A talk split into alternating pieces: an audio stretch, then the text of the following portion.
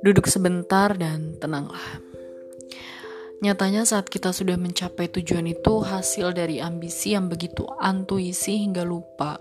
Hati belum terisi untuk saling mengisi.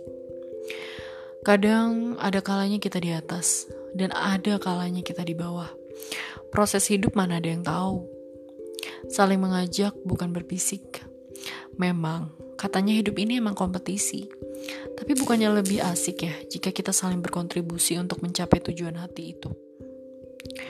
Jadi duduk coba, tenanglah, sabar, biar kita saling paham. Indah bukan jika kita memberi kesempatan dan harapan untuk sama-sama mengajak kata sambil menggapai isi semua aspirasi dari hati. Ya yang penting tetaplah bersinergi serta rendah hati. Nyaman kok rasanya yang pasti. Bukannya kebaikan itu dibalas mutiara.